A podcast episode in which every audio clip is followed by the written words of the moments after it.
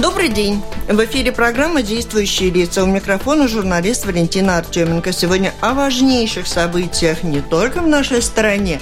Говорим с комиссаром Совета Европы по правам человека Нилом Мужнецем. Здравствуйте. Здравствуйте. В студии вместе со мной работает журналист Игорь Ватолин. Коллега из э, информагентства «Лето» приболела. Игорь, мы справимся вдвоем? Мы справимся. Здравствуйте. Тогда первый вопрос, как мы и договорились, ваш такой, такой общий. Ну да, ну вот для людей, которые каждый день не занимаются европейскими делами, вот, по-моему, в головах должна быть полная путаница, вот где кончается компетенция Европейского Союза, начинается компетенция Совета Европы, и что такое парламентская ассамблея Совета Европы, это те же структуры, разные, вот для начала... Суд по правам да, человека европейский да, тоже вот, приходит Вот кто такой Нил Мушникс и за что он в ответе? Вот краткий курс европейских институтов. Евросоюз – это 27 членов, Совет Европы 47. Значит, все члены э, Евросоюза плюс Россия, Турция, Азербайджан, Армения, Грузия, Норвегия. Э, э. А как становятся членами Совета Европы? В отличие от Евросоюза. Да, есть требования, некоторые демократические требования. Вот перед тем, как Латвия стал э, членом Совета Европы, надо было принять закон о гражданстве, например. Без этого закона не приняли. Другая разница, вот Евросоюз, штаб это Брюссель. Э, Совет Европа в Страсбурге. Третье, Евросоюз – богатая организация. Совет Европы не очень богатая, но у нас есть очень хорошие юридические стандарты права человека. И у нас есть Европейский суд по правам человека, где каждый может обратиться с жалобами э, о нарушениях прав. Компетенция Евросоюза э, в области права человека довольно ограниченная. Там нет Например, в Евросоюзе нет э, юридических норм и требований о свободе слова, например, о предотвращении питок. Ну, нет таких вообще. Mm-hmm. Но у Совета Европы есть. Есть политические органы э, Совета Европы, Комитет министров, это представители правительств, есть э, парламентская ассамблея, каждая страна делегирует несколько членов из их парламентов, есть э, э, механизмы мониторинга, как рамочная конвенция, как Европейская комиссия против э, расизма и нетерпимости, как э, комитет против питок. И есть комиссар по правам человека. Комиссар по правам человека существует только один. И э, я независимый э, не юридический орган, как омбудсмен, который не получает индивидуальные жалобы. Но мне надо способствовать э, соблюдению права, права человека во всех э, странах с методами диалога, с просветительной работой. Э, и главная задача вот это командировки в странах, анализ ситуации с рекомендациями, а потом диалог с правительствами. А потом мне надо тоже поддерживать э, независимые структуры права человека, как омбудсмены и правозащитники. Вот вкратце. Обычно тот, кто платит, тот заказывает музыку, по-русски говорят. Если у вашей организации нет денег, то есть ли у вас инструменты ну, воздействия? Есть денег, ну не так, что вообще нет денег, но по сравнению с Евросоюзом мы не так богаты. Ну, например, э, в Совете Европы работает 2000 людей, в моей э, команде э, работает 25, годовой бюджет 3 миллиона евро. Значит, мы не очень богатые, но э, не так, что у нас вообще нет стресса. Если Евросоюзу, странам Евросоюза нужны были возможности решать проблемы по правам человека, почему было не, не добавить этих функций внутри, а надо было создавать еще одну организацию. А значит, означает что... ли это, что менее, меньше строгости? Туда вступил как в клуб? Ой, мы в клубе, и мы Но Евросоюз это не клуб права человека, это экономический клуб, это... это э, Евросоюз. Это, да, Евросоюз это рынок, это общий рынок. Да. А Совет Европы? это клуб. Совет Европы это, это юридическое пространство. И там быть престижно, что это дает? Что это дает? Что 47 э, стран, вот это сейчас это единственная платформа, где находится и, и Россия, и, и члены Евросоюза, и, и ведет какой-то диалог.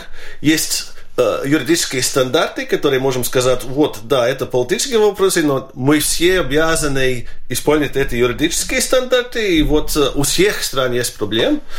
И есть стандарты Европейского суда по правам человека. Можно сказать, вот наша идеология такая, но юридические стандарты одни всем.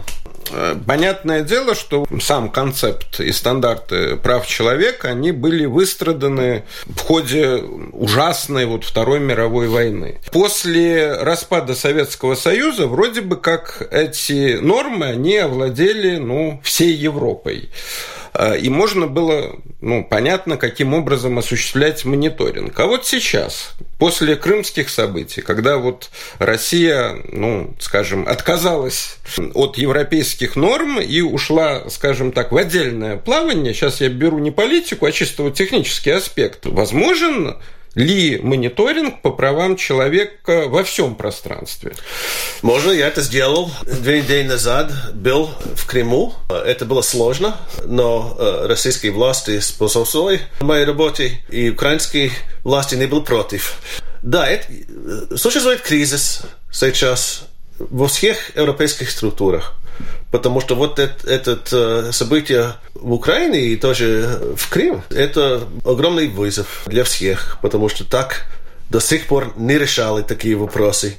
Но это не единственный э, вызов э, в Европе сейчас. Этот кризис довольно шире, надо посмотреть. Есть экономический кризис, огромный экономический кризис, который тоже влияет на ситуацию в правах человека в очень много стран.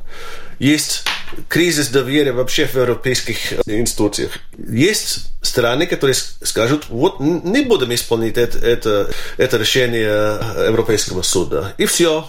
Это кто так сказал первый? Ну, например, Великобритания сказала, что вот были такие э, судебные решения, что надо дать право голоса в тюрьмах. Не всем, но не надо запретить всем. Я сказал, нет, не будем. Не будем менять свои законы. И уже 6, 7, 8 лет это происходит. И все время критикуют. И вот это очень плохой пример для других. И недавно, например, Турция было огромное такое решение о праве собственности в Кипре против Турции. И Турция сказала, не будем платить компенсацию, огромную компенсацию. Не будем платить, вот мы против. Ну а вот что может сделать ваша структура с такими вот злостными... Но если это, э, э, если это будет тенденция, значит это конец организации, конец системы права человека, который существовал до сих пор. Это конец. Вот.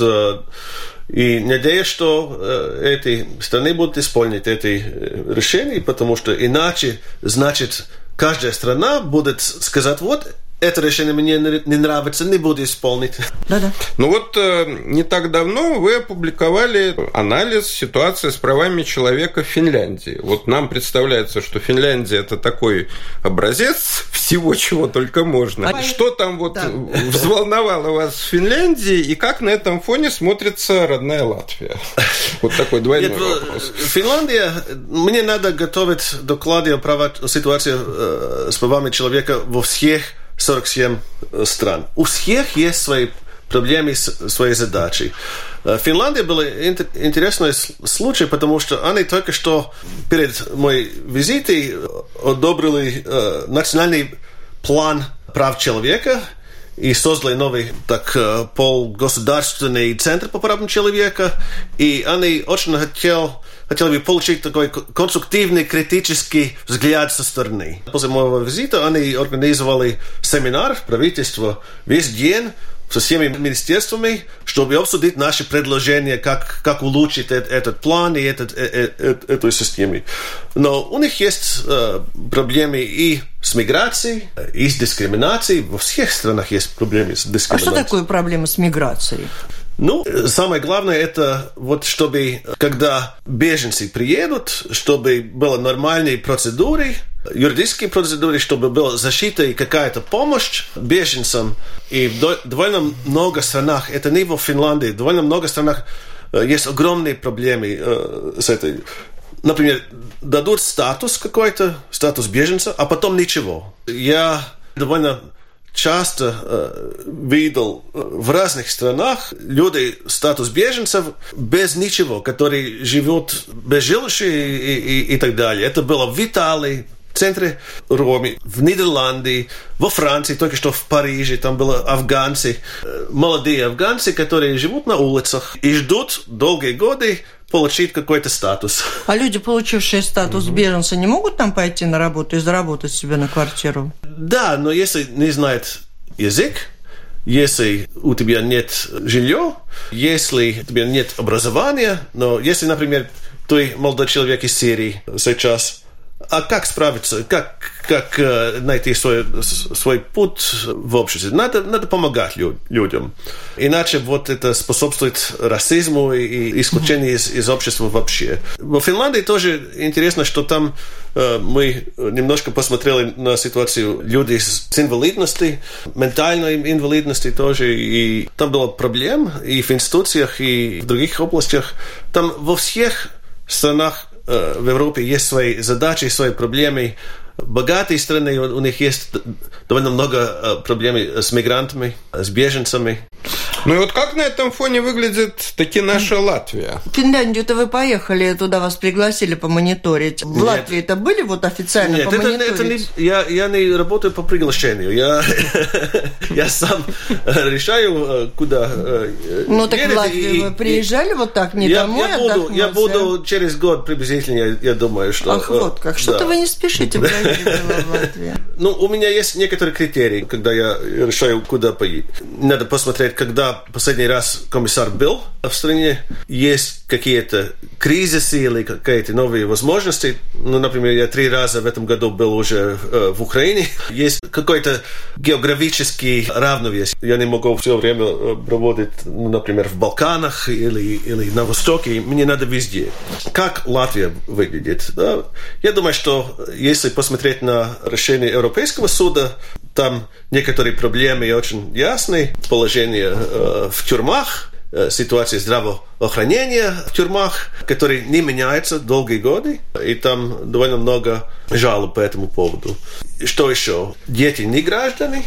Если говорят о не граждане вообще, там есть политические вопросы и вопросы права человека.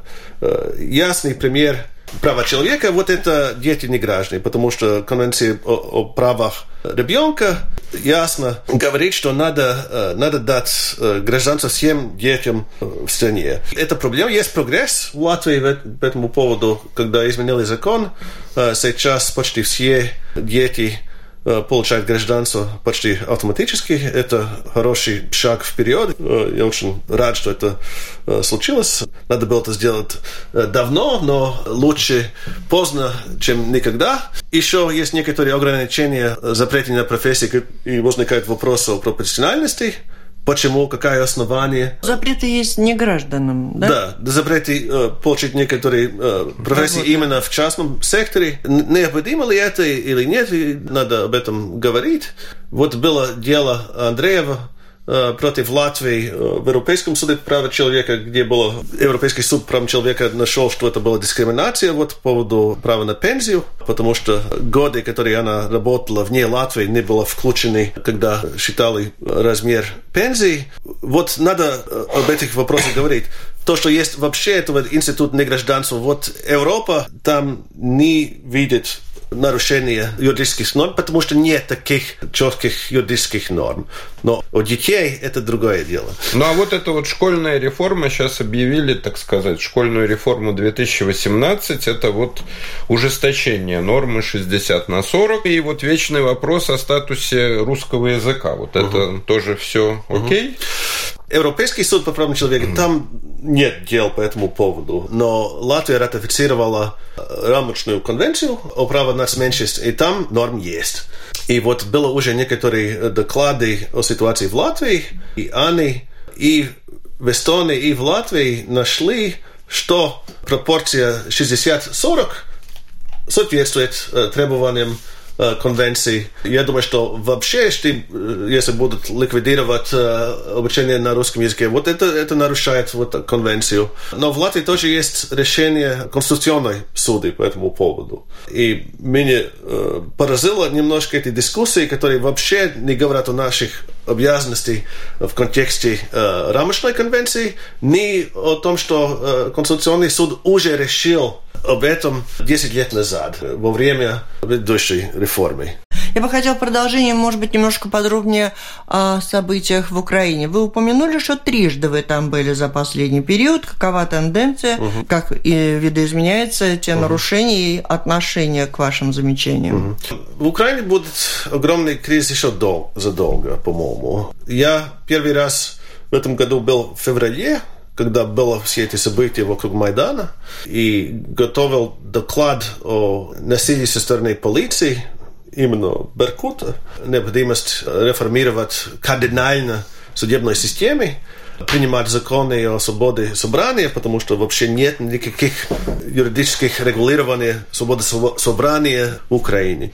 Потом, после Майдана, новое правительство, все эти задачи остаются реформировать полицию, реформировать судебную систему, и э, свободу принимать законы о свободе собрания. И там новые проблемы возникают. В июне я был и в Киеве, и в Одессе, E, gdje je bila ta tragedija, što bi e, uznat kak proizvodit resledovanje.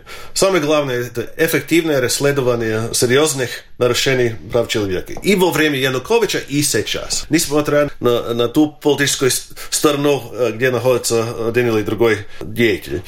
Išao v juni voznikala ogromni krizis bježencev iz Krima i iz Vostoka с востока Украины. Там уже в июне было ясно, что будет огромный гуманитарный кризис, что будет 10 тысяч людей без ничего, которым надо будет помогать и поддерживать. Э, Это те, кто не захотел остаться в Крыму российском. Да, ну, одна часть из, из Крыма, это вот где-то 15-17 тысяч людей, это крымские татары, это украинцы, это другие люди, но подавляющее большинство это из Луганска, из Славянска, из, из Донецка, которые хотели избавиться от, от конфликта. Вот они приехали, например, когда я был в Одессе, мне сказали мэр там и, и вице-мэр, что каждый день 50 людей приехали поездом из, с Востока без ничего. И Довольно много из них сейчас живут в санаториях, но сезон отопления начинается через две недели, да. а что будет потом? Так вот, этот кризис довольно серьезный. Я только что две недели назад был в Киеве, в Москве и в Крым. Самая главная задача была продолжать мой диалог о том, что я сделал раньше и в Украине, и в России, и познакомиться с ситуацией с правами человека в Крыму. Я был первый представитель международных организаций, который вообще был в Крыму после так называемого э, референдума и нашел довольно много проблем. Самое главное – это ситуация крымских татар. Огромное давление над ними со стороны власти, именно от ФСБ у крымских татар никогда не было никаких традиций экстремизма, джихадизма и так далее, но ФСБ с ними относится той же самой методой, как в Кавказе или с джихадистами. Они не джихадисты, они не согласны с властями, с ситуацией изменения политической ситуации, но вот сейчас систематично происходят обыски людьми с автоматами, с масками. Иногда это в учреждения, где учатся детей. И вот это непропорционально, это вредно, это, э, я думаю, что надо это остановить сейчас. И самое главное, и дать э, крымским татарам какое-то чувство безопасности, чтобы они могут там жить. Это э, их родина, они очень много страдали во время Сталина. Им надо какая-то стабильность и, и чувство безопасности. Но там тоже давление над журналистами, которые критикуют э, события правозащитниками. И у украинцев есть э, довольно много проблем тоже. Я, например, встретился э, с главой э, православной церкви Киевского патриархата. Mm-hmm. Раньше им было 15 церквей, сейчас у них только 9. Остальные были захвачены пулями других верующих э, э, в московское направлении. Там довольно много проблем. Ну, вот об этих ужасах, что происходит в Украине, когда или те, или другие, но страдают люди, пытки, издевательства. Сейчас много говорят о массовых захоронениях. В этом плане расследования какие-то будут проводиться? И заинтересованы ли эти стороны в том, чтобы как-то найти виновных? Огромная проблема сейчас в Украине именно на Востоке – это то, что там неформальных вооруженных группировок э, в обоих. И не найдешь, кто отвечает. И, и никто ни за кого не, не, не отвечает. И э, расследование, нормальные расследования э, напиток не происходит. Это огромная проблема. Международная амнистия только что опубликовала очень критический доклад о действии и нарушении со стороны некоторых батальонов украинской э, стороны. Но совершенно ясно, что э, в другой стороне тоже есть очень серьезные нарушения. Пока я не мог там работать, пока ситуация с безопасностью улучшается, было захвачено немало наблюдателей ОБСЕ, которые были там на месте. А кем захвачено, хоть ясно? Нет, ну, с востока, там сепаратистов. Сепаратисты захватили 7 или 10 наблюдателей ОБСЕ. А потом освободили, но это было очень трудно. Работает сейчас миссия ООН, очень серьезная, в Украине 34 человека.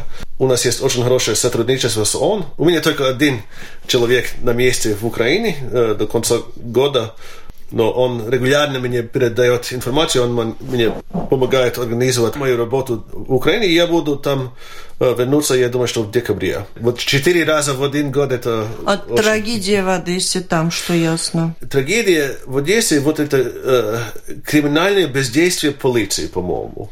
Они ничего не сделали, и обе стороны там возне...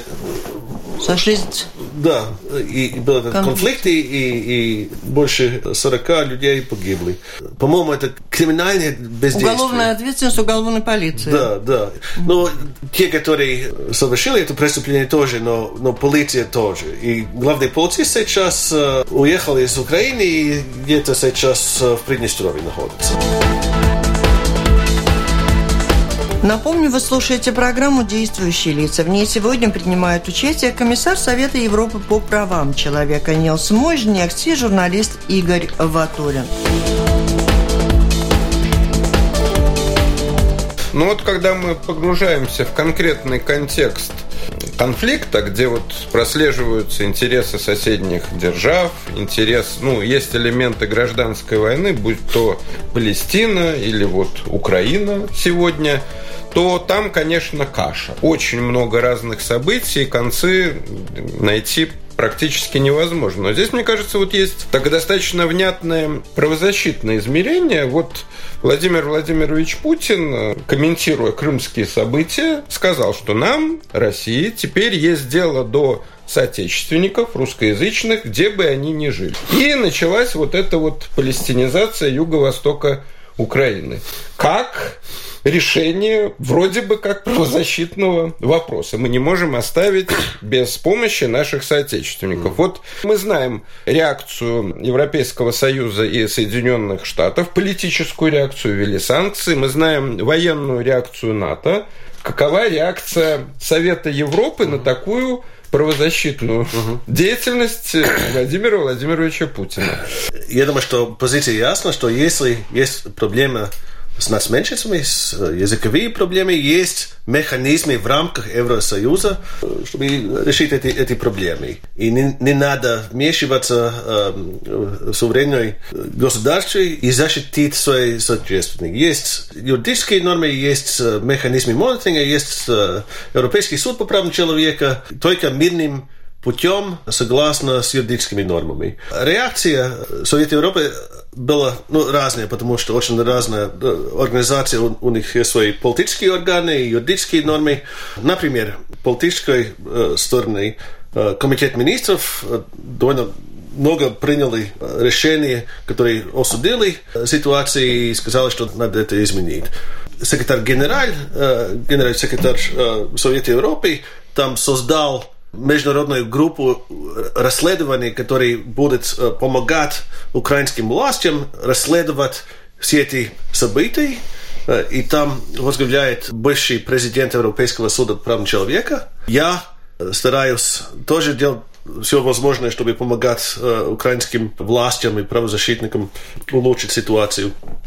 В Европейском суде по правам человека уже было несколько межгосударственных дел со стороны Украины, где они оспорили действия России, и уже был какой-то маленький эффект. Например, во время конфликта на Востоке увезли несколько детей из Луганска в территорию России. Это было против их воли, против воли их семьи. Была жалоба в Европейском суде по правам человека. Суд сказал, что сразу надо вернуть эти, эти детей, и Россия это сделала. Вот э, такой маленький пример, как работает э, Европейский суд. Сейчас я стараюсь способствовать сотрудничеству между украинским омбудсменом и российским омбудсменом, чтобы решить некоторые такие чувствительные вопросы в Крыму. Например, там в предварительном заключении находится немало людей, украинских граждан, которые были осуждены с украинской стороны, и они не российские граждане. А что с ним будет? И такие люди, которые судебные процессы начались в Украине, а как продолжаться. Mm-hmm. Значит, мы с помощью с этим омбудсменом стараемся решить эти вопросы, эти, эти случаи. Только что начали, но вот это такой... Ну, то есть беретесь за то, что все-таки можно решить, и что да. в силах этих властей. Вы отметили, что украинские власти, в общем-то, не справляются с теми задачами, какие были, они остались, и появились новые. Mm. Что же делать в такой ситуации? Извне, что ли, опять же, приходить решать проблемы? Нет, это, это долгосрочный процесс. Потому что кризис в Украине будет еще задолго. Пока ну, нет... долго, если не решаться там со свободой собраний, если там же люди живут разных мнений и вероисповеданий. Ну, разные мнения, разные мнения в каждом демократическом государстве существуют разные мнения. Угу. Главное, что какой-то рамок э, законодательства, какая-то практика. И наша задача и вот создать э, верховенство права в Украине заново. Это требует очень долгое время. Мне хотелось бы вернуться в родную Латвию, но поскольку вы не только правозащитник, но и исследователь, сделать это вот таким вот немножко концептуальным образом. А один из таких важных моментов э, прав человека – это права национальных меньшинств. Но если есть национальные меньшинства со своими правами, то есть и национальные большинство, национальное большинство. С другой стороны, после Второй мировой войны говорить вот о каких-то этническом, о национальном измерении, как, как об этническом, ну, вроде бы как в приличных странах не приходится. Ну, потому что вот идея, заложенная в основу Версальской системы до Второй мировой войны, формирование нации по этническому принципу себя совершенно дискредитировала. Так вот, как можно заниматься защитой прав национальных меньшинств, например, в Латвии, в эпоху, когда вообще вот эта идея национального как этнического, ну, она неприлична. Нет, ну, картина я не могу анализировать с политическим... Я не могу политологом сейчас, потому что моя задача – это заботиться о правах человека. Но ясно одно, что ситуация, картина именно в идеологическом плане, именно если говорят о, о, о роли нацменьшинств, это очень противоречивая. Потому что у нас есть Конституция, и сейчас преамбула, которая немножко трудно понимать, как вот народ Латвии и нацменьшинств, которые упоминают э, э, в Конституции, идут вместе с понятием государственной нации. Фактически. Государственной нации или и латышской нации в преамбуле. Там определенное противоречие. Я, я сам не понимаю, как это будет влиять на, на будущее решение Конституционного суда. Это одно. Другое это эти политические документы, программа интеграции национальной идентичности, mm-hmm. которые приняли несколько лет назад, которые базируются на латышской культуре, на латышский язык и так далее. Но Латвия ратифицировала рамочной конвенции, и в Конституции есть тоже нормы о защите прав нацменьшинств. И как все эти концепции и, и документы и юридические нормы идут вместе, мне неясно, потому что очень такая противоречивая картина. Самое главное, что у Латвии есть свои юридические обязанности. Рамочная конвенция, Европейский суд по правам человека и тоже э, все эти нормы э, против дискриминации, которые не только обязанности в рамках э, Совета Европы, но тоже в Евросоюзе. Ситуация непростая, немножко так э, неясная мне пока, потому что я, я не вижу такой четкий подход, который э, очень разные подходы и, и в документах, и, и в программах, и в Конституции даже сейчас. У меня вопрос немножко из другой действительности. Когда я ехал сюда в студию, вот встретил знакомого, сказал, что еду на эфир с Нилом Мужниксом. Он сначала спросил, а кто это такой? Я объяснил, тогда он сказал, ну да, кормим мы всяких, которые получают там зарплату в тысячи евро в Совете Европе, в Европарламенте. Ну, вопрос такой вот, сколько вы получаете, кто вас кормит, вот откуда зарплата еврокомиссара, Моя э, зарплата платит все страны Совета Европы с их вносами э, в бюджете Совета Европы моя зарплата та же самая, как у судей Европейского суда по правам человека. Это хорошая зарплата. Ну, больше, чем депутаты или меньше Европарламента? О, у депутатов Европарламента есть всякие пособия и компенсации за командировки и так далее. Я думаю, что они хорош, хорошо зарабатывают. Но э, работа тоже очень э, тяжелая так, э, и, и трудная. Я в последнем году был в очень много странах, 20 четыре странах. Mm-hmm. И у меня есть командировки почти каждую неделю, так работа э, очень много. А с кем вы работаете в этих странах, когда прилетаете? То есть вы выбираете сами, куда лететь? Кого-то вы об этом предупреждаете? Мы предупреждаем, а потом официальные власти способствуют, если я хочу э, в тюрьмах или в СИЗО или какое-то учреждение, они способствуют моей работе. Я обычно скажу, что я хотел бы встретиться с Минюстом, э, с министром иностранных дел, с министром социальных дел и так далее. И они организуют эти встречи. Я сам, моя команда сама организует встречи с правозащитниками, с омбудсменами, с Национальной комиссией по правам человека. Иногда я вместе с представителями неправительственных организаций организую встречи. Например, я был в лагере румынских э, цыган или ромов э, в Марселе. Это было вместе с Медсен Думонд, с этим врачем мира. Я был вместе с представителями неправительственных организаций в Париже мы встретились с беженцами из Афганистана на улицах, на парках и так далее. А в конце я организую работу СМИ интервью, пресс-конференции, ну, это зависит от, от ситуации. Ну, например, у меня было очень долгое интервью, эксклюзивное интервью с Лмондом, главное э, газета э, во Франции. И что получается от того, что вы поехали, посмотрели, сделали мониторинг, ну и что? Ага. Просто да. вот, ну, побывал у нас комиссар по правам Но человека, иногда, а что у нас в жизни изменится? И, иногда удастся э, что-то сделать, и, и, и, но обычно это долгосрочный, долгосрочный процесс. Например, я был Ирландии, и там происходят реформы с ювенальной юстицией. Там молодые люди очень долго, очень тяжелых положений было в тюрьмах сейчас происходит реформа, и я сказал, ну почему, что стоит за этим, и он сказал, а, ваш предыдущий комиссар начал поднимать этот вопрос 7 лет назад, и сейчас начинает, наконец, mm-hmm. какие-то реформы. Это вот потому, что он, он все время э, об этом говорил, и, наконец, был какой-то эффект. Я сам, мне сказали, например, в Армении, когда я довольно жестко критиковал некоторые наступки над активистами, которые были за европейский путь Армении, я критиковал, а потом перестали э, наступки. И это было вот почему вы... Наступки нападения. Нападки. Да, нападение над них. В Кипре, например, э, там была такая практика, что женщины э, с детьми, которые без документов, которые приехали из Африки и так далее, они поставили в, в тюрьмах, и отнимали ребенка от них. Я сказал, что это вот нечеловечно, что не надо это сделать. Я критиковал довольно жестко. И вот освободили эти женщины, и они были вместе со своими э, детьми потом. В Греции там огромная проблема с экстремизмом. Э, этот, э, как сказать, залта ритаусма. Золотая заря.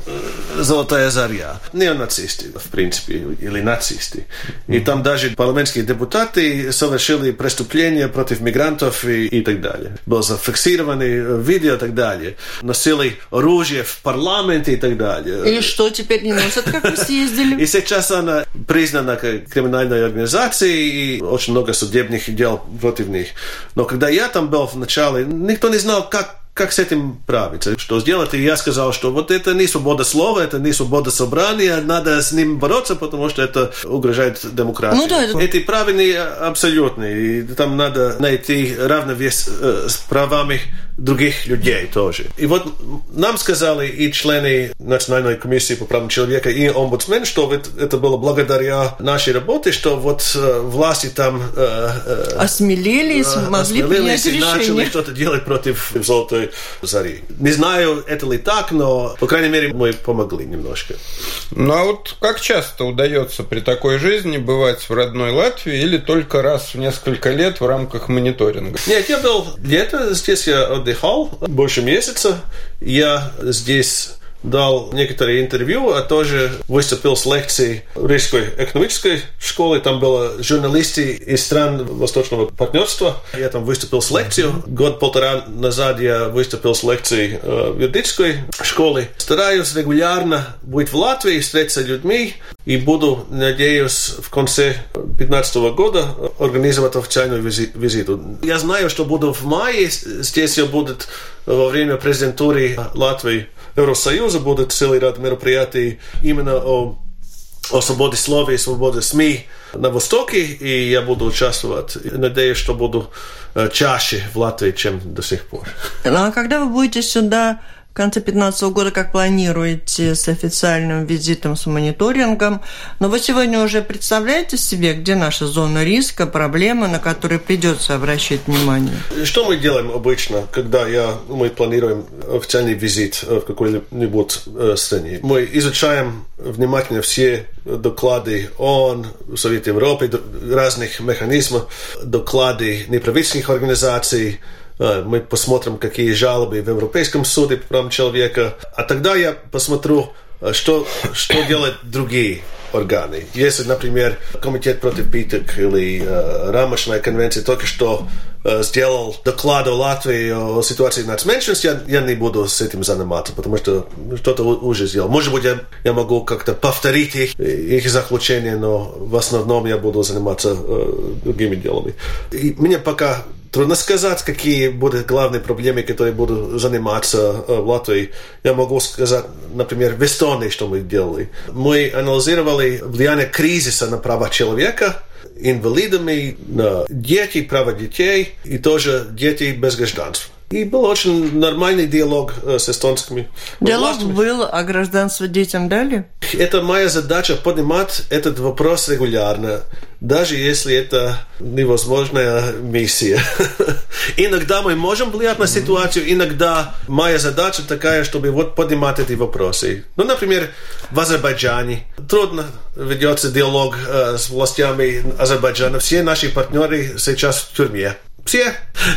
Ну, главное, что в Латвии. А вот латвийский госправозащитник, господин Янсенс, он как? Ваш просто Подчиненный, коллега, коллега. подчиненный. Подчиненный, подчиненный. Нет, они, э, омбудсмены, сонах очень разные, но они для нас очень важные партнеры, источники информации, и иногда мы вместе с ними организуем мероприятия. Я встретился несколько раз с господином Янсоном.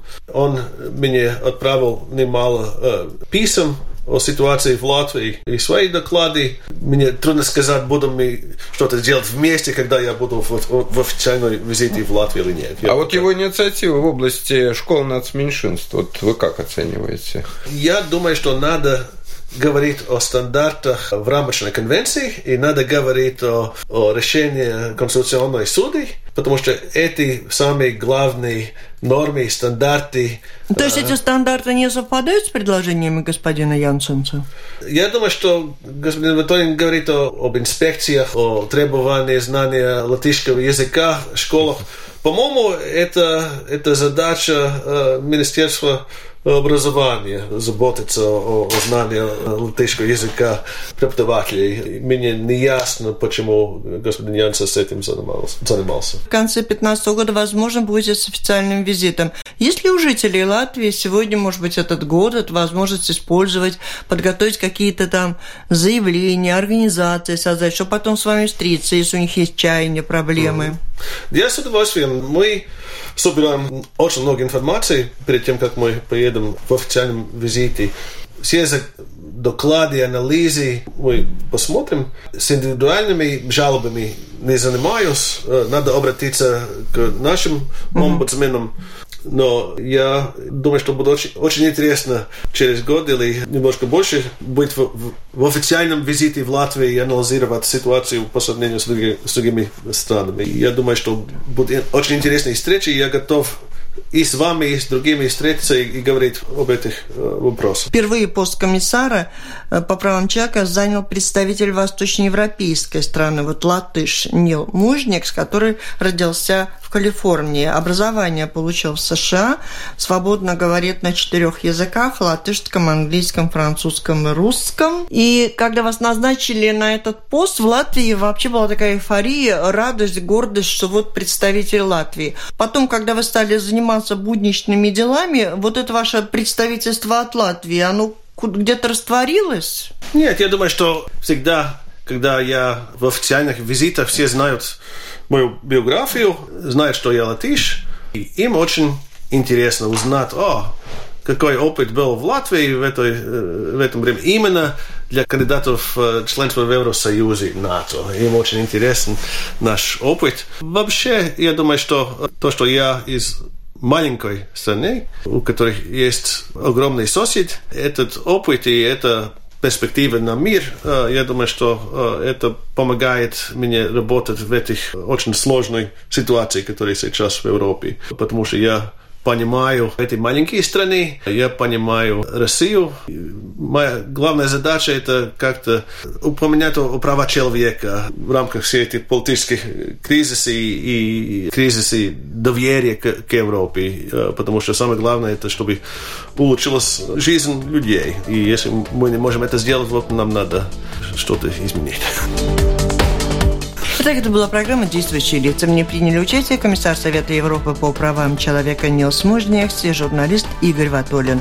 Программу провела Валентина Артеменко, Латвийское радио 4. Всем спасибо, удачи, до встречи в эфире.